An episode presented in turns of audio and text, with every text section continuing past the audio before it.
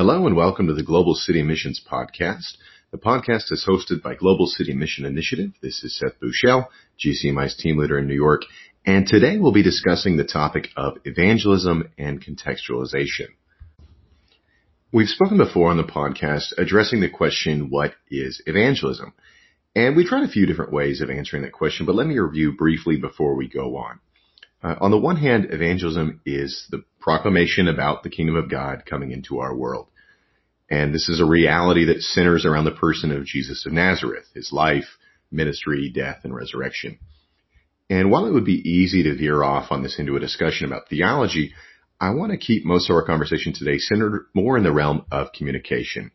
Because at the end of the day, and where I think most Christians actually struggle, evangelism uh, is about understanding ways of speaking and relating to other people. And many of us spend so much time thinking about getting the exact theological content of the message corrected that we often forget to think about the best ways to actually interact with and communicate with our friends and neighbors. So when we're thinking about evangelism, especially for cross-cultural and diaspora work, I would argue that it's our responsibility as missionary workers to ensure that we speak effectively to the cultures of others. As I mentioned back in episode one and two of the podcast, a lot of the evangelism that I see in different cities around the country fails to consider whether or not uh, a lot of the language and the concepts that we're utilizing are understood or readily translate into our neighbor's culture.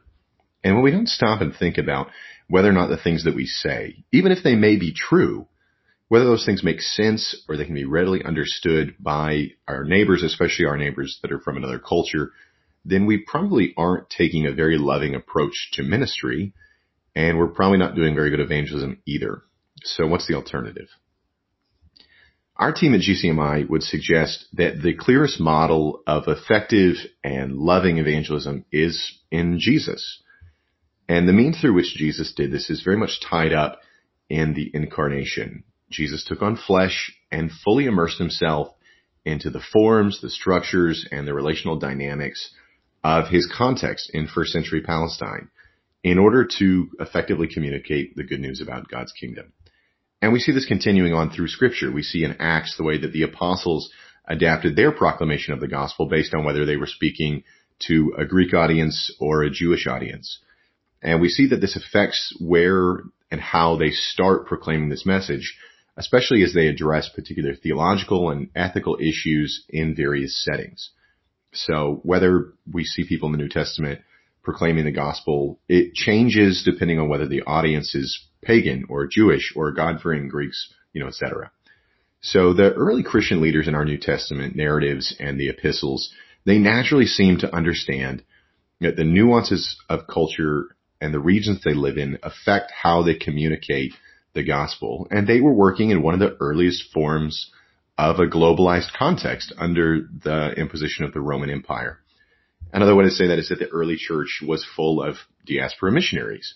So if we're following Jesus' example and, and trying to put into practice what we see evangelism looking like in the New Testament, my hope would be that that gets us closer to a healthy model of contextualization in evangelism. Again, I would argue that if we seek to enter as fully as possible into the cultures and language and concepts of our diaspora neighbors and do our, to the best of our ability, to try and become all things to all peoples. We're going to better communicate the message of kingdom in every context that we come in contact with.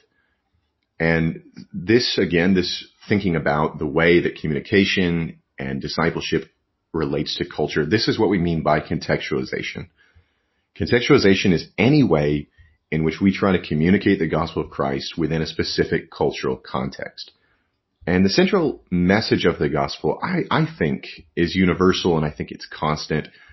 But the gospel is always embodied within cultures and cultural expression. And if we fail to recognize the role that culture plays in how we communicate and how we interpret things, we're probably going to be blind to the impact that our own background and our own experiences have in helping others come to understand and apply the message that we see in Jesus. Let me give a quick example of one time that I experienced this. Uh, I was in a conversation with some relatively new missionaries some years ago. And in this instance, I was bemoaning having recently seen an argument take place between an evangelist in a neighborhood that I was working in and some Muslim friends of mine. And in this argument, the, the Christian in question was trying to share their faith through demonstrating why Islam and Islamic faith was insufficient to make one righteous before God. And I was pointing out to my conversation partners that in using this language, they were using a lot of concepts like justification and righteousness, these very theologically loaded terms, which are all over the New Testament. They're very biblical language. But in doing this, my fellow evangelist was not only not really considering whether or not those concepts were known or readily understood or translated to the culture of my Muslim friends, but I said they also failed to consider the way in which justice uh, played into the idea of justification and righteousness. So I suggested that in this very pious Muslim community, which is often uh, also a very persecuted immigrant community, they might be better off trying to begin with the idea of God's concern for justice for the alien and the foreigner and the refugee, and this might be a better bridge to initially begin sharing our faith. And in this conversation after the fact, one of my uh, dialogue partners corrected me and he said, you know, justice and righteousness, those are two very different issues in scripture. And I responded by pointing out that they're actually not, that in, in the New Testament, the Greek words for justice and righteousness are the same. And the fact that in this gospel presentation, they were being divorced and we didn't see how they correlated to one another was actually the result of our own experience and tradition of translating scripture. And so this is something that within our culture has been separated. And because we're not thinking critically about contextualization and the way that our own culture has affected how we interpret scripture, we're missing an opportunity to probably better uh, begin sharing our faith cross-culturally with our neighbors. So the point here was not necessarily about Greek or, you know, more theological concepts, but rather that when we start sharing the gospel, we want to communicate the message as responsibly as we can. But often we work under the assumption that our own understanding of the gospel is not influenced by culture. Or maybe we believe that the failure of others to understand the message that we bring is an indication that this is an area of their culture that needs to be changed or reformed. And occasionally that may be true. That may be the case on, in some issues. But I think that more often we should be self-critical in thinking about how we might better initiate and imitate a more incarnational approach to communication and relationship and something that we see closer to what's modeled through Jesus and the apostles. Because at the end of the day, our desire as missionaries is for our friends and neighbors to understand the basic thrust of the message about kingdom and what God is up to in the world and to allow our neighbors to wrestle with the implications of that for their own cultural context. And hopefully as they become followers of Jesus, what we want to see happen is that they're empowered to plainly share the message of Christ with their own family and friends and neighbors in a manner that others too can understand and embrace the gospel within their own culture. So in this way, the majority of contextualization throughout a, a missionary's work is going to take place between cultural insiders. But in order to, to empower the people that we disciple to contextualize the gospel for themselves, our cross-cultural friends need to first hear it in a form which they're able to understand and interpret. And every culture is going to have its own bridges and barriers to the gospel. We can't change what the message is. But if we assume that our own concerns, customs, ideas, prejudices, etc., are automatically aligned not only with everything in scripture, but with uh, everything from another culture or a person from a different background, we really assume too much. And as a result, we're probably going to talk past people and we're going to misjudge who's spiritually receptive so we need to learn to listen well in order to be effective messengers of the gospel across cultural boundaries in our city. So with that being the case, there's two forms of contextualization I want to talk about today. And these are what our team refers to as formal contextualization and conceptual contextualization. So formal contextualization deals with what forms social relationships take in culture. Uh, it's essentially guided by questions like the following. Uh, how do people communicate here? This may be in regards to the methods of communication. So when people interact in normal relationship, do they tell stories? Uh, are parables recognized and understood? how common are proverbs in this culture and what is their relationship to tradition and wisdom? Uh, does this culture have songs which are commonly known and invested with meaning? Is debate a normal means of discussing truth or is it shameful between friends? How does religion interface with technology? We want to ask all these questions basically to say, what are the ways that people communicate with one another in the culture in which we're working when it comes to matters that are important and that are intimate? And these are the types of questions we want to explore when we're discerning the best manner or form for proclaiming the gospel to our neighbors. Formal contextualization may pertain to vocabulary. Uh, so for example, when we're working with Muslims, it might be good to use Arabic terms that they have in common with ours. So Allah for God, or Isa for Jesus, or Injil for gospel. These are literally just transliterated terms. They don't change meanings, but it may help us communicate better. Uh, and also when we're working with people who are raised outside of a tradition of Christendom, we need to be careful to avoid using technical theological language or quote unquote church speak, which tends to be insider vocabulary and the meaning of which is not obvious to people who are raised outside of that context. Because even if our friends share some of our same language, they may mean different things than we do, and we need to be sensitive to that when we're trying to share our faith. Uh, so for instance, our team realized pretty early on in New York that using the word Christian in certain Latino communities wasn't always the best way to communicate something about our faith status. And this was because for many of our Latino friends, especially in the Bronx, the language of Christian and Catholic was readily used, but it didn't actually suggest anything about practice or personal faith so much as about heritage. Um, so while in the context that I grew up in, out in West Texas, Christian meant something very particular about your beliefs, for my Latino friends in the Bronx, for many of them, telling them I was a Christian basically communicated that I wasn't baptized Catholic and not much more. And it didn't suggest much about my own practices or values. So for these reasons, we started saying things like, uh, oh, I'm a follower of Jesus. And this is not because the language of Christianity is bad. It's in scripture. It's good language. I like it. But when it came time to try to communicate about our faith in, in the neighborhoods we were working in, we needed to figure out a way to distinguish from known categories that had different meaning than the ones that we meant. And Christian was one of these.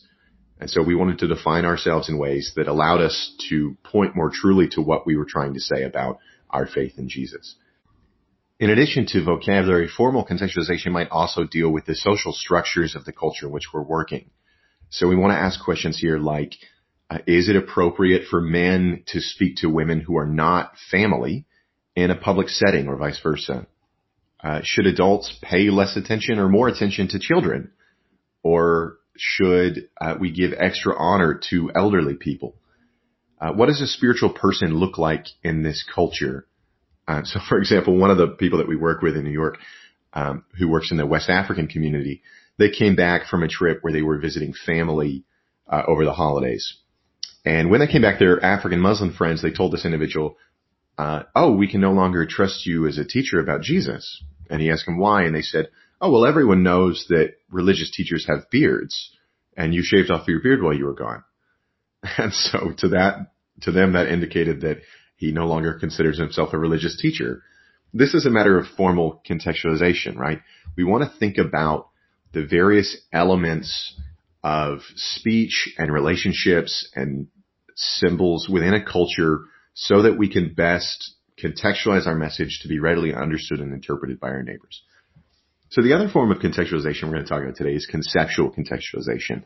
And as the name suggests, this deals with adapting concepts in ways which speak to the culture of our neighbors. So do analogies exist in this culture that might help explain the atonement? And might sin be understood differently in this culture than ours? So maybe as shame rather than guilt or as being under the authority of demonic powers so that salvation means liberation. Uh, and we might ask how political certain theological language is, like justification and liberation. Are those political terms? What is the experience here with imperialism and colonialism that might affect how that's heard? Basically, we want to think that about when our neighbors hear the gospel, how are different cultures and subcultures going to interpret the message because of the conceptual frameworks that they have? And how might this affect the questions with which they respond and which emerge from the disparate understandings and values within a culture? So for example, Uh, I've spoken before about working in the Bangladeshi community for my first couple of years in New York. And in sharing my faith in the Bengali neighborhoods, my Hindu friends, in one sense, had very little difficulty understanding the notion of Trinity that exists within Christian belief. In another sense, though, they seemed to think that that confirmed a belief in polytheism. And so when I was talking about God and about scripture with my Hindu friends, uh, I had to think in terms of Jesus being supreme and Lord over any other gods or idols. And a lot of the first stages of evangelism, our spiritual conversations would deal with my belief and trust in Jesus outside of another uh, pantheon of gods and the elevation of God above idols. And actually, this is language we see a lot in the Old Testament, but I was working from here and trying to start spiritual conversations with my Hindu friends in the Bengali community. And in contrast to this, as I was sharing with my Muslim friends, I definitely wasn't going to start by talking about uh, worshiping Jesus above other gods because my friends were in the Muslim community were pretty strictly monotheistic. And with them, I talked a lot about Jesus' authority as a prophet and interpreter of the religious law, similar to how we see Jesus depicted in comparison to Moses in the Gospel of Matthew. And to me, this seemed like good conceptual contextualization because in Islam, there's already a value for the role of prophets and religious law. And there's a lot of direct references to Jesus in the Quran. So again, in this community, we have two very different conceptual points to start with and try to nuance and communicate cross-culturally through. And as an evangelist working in a predominantly South Asian neighborhood in New York, where Hindus and Muslims not only live next door to one another, but work in the same businesses, hang out in the same places, I need to be critical about how I present the gospel differently to my Hindu friends than my Muslim friends. And this is not me trying to change or water down the content of the gospel, but trying to think critically about how the message is going to be heard and where to begin and what language and concepts to utilize that are going to act as bridges for my initial spiritual conversations in this community. And while we want every new disciple to increasingly grow to have a fuller and deeper understanding of the gospel, every culture or subculture is going to have its own starting point. And the question we need to ask when we enter a community as an evangelist is, what are the initial bridges between the existing concepts, language, and values of this culture and the gospel of Jesus Christ? And recognizing those cultural bridges is going to allow us, hopefully, as a Christian witness, to begin on a more common ground and to be more readily understood as we're communicating the gospel. So contextual contextualization is probably the more difficult of the two, but at times it's also the more essential. Uh, we need to be able to tell the story of Jesus in ways that can be readily understood as relevant to our diaspora neighbors' culture. But in doing so, we can't go too far because we'll end up sacrificing the integrity of the message and slip into what we call syncretism. I'm actually going to hold off on talking about syncretism until the next episode of our podcast, but I do want to issue that warning. Uh, but for now, I just want to camp out on the basic idea of contextualization and try to offer some guidance and tools for learning about the different cultures in our cities and to assist us in making strategic decisions uh, for the sake of reaching our diaspora neighbors with the message of Jesus. So let me end on something of a word of caution. I think when we're talking about contextualization, there are two primary dangers for us as cross-cultural evangelists. The first danger is in believing that we as the missionary can have as deep an understanding of the culture as people who were born and raised inside of it. Uh, although Jesus is our model, like we said at the beginning, for cross-cultural ministry, we're never going to be able to incarnate ourselves into a new people or context the way that he did. And I think it's arrogant to assume that we'll ever fully shed our own cultural baggage or take on the culture of another person. And when we do this, it, it, this kind of arrogance can lead us to believe that we know exactly how the gospel should be heard in this culture, how it should be interpreted in every way that it's going to be applied. And when we do this, we treat our neighbors if they're not fit to understand and interpret scripture for themselves. And this is more in keeping with colonialism than the humility that we see demonstrated in Jesus.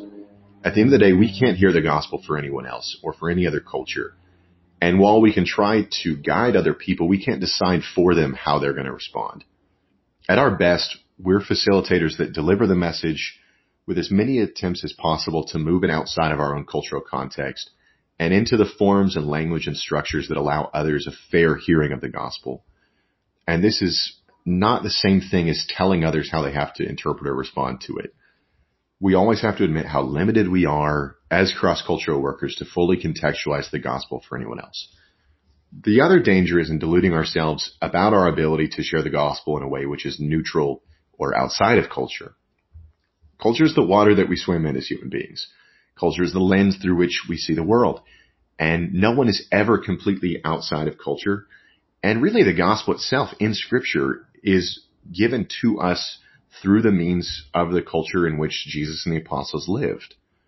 When we read the four gospels, they're different accounts of Jesus adapted to different cultural context. And they use different language and different stories for that reason. So another way of saying that is in every form that we encounter Jesus and encounter the message about the kingdom of God, it's an enculturated concept. And so it's the duty of the missionary to be aware of how inescapable culture is in relationship to communication and to interacting with others. And this affects how we proclaim the gospel. There's no way to simply tell the story of the good news that is outside of culture. We always have to acknowledge that our understanding and the way that we tell and relate to others the story of Jesus is affected by our own cultural experiences and background. And this is one of the reasons why in our work with GCMI, we use tools like Discovery Bible Study and inductive teaching styles. And we talked about this back in episode 11 of the podcast if you want to go check that out. But we are trying to make and utilize tools which help us to a large degree communicate uh, not simply through our experience as missionaries, but bring people directly into engaging scripture for themselves. And in this way, we're seeking to maximize the potential for new believers to become disciple makers in their own right and communicate well within their own cultural context rather than just repeating things that we said that may be foreign to their friends and families. Uh, even so, we're only able to enter into the inductive study of scripture after identifying spiritually interested people in the community and we do this by sharing our faith in everyday conversations.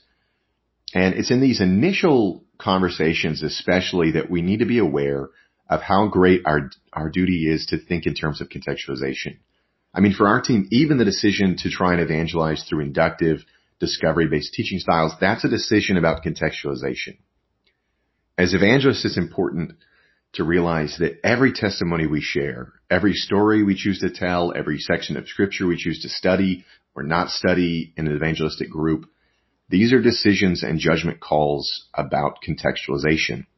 And if we fail to acknowledge this, normally that means that we're going to choose to keep the message contextualized the way it is within our own culture.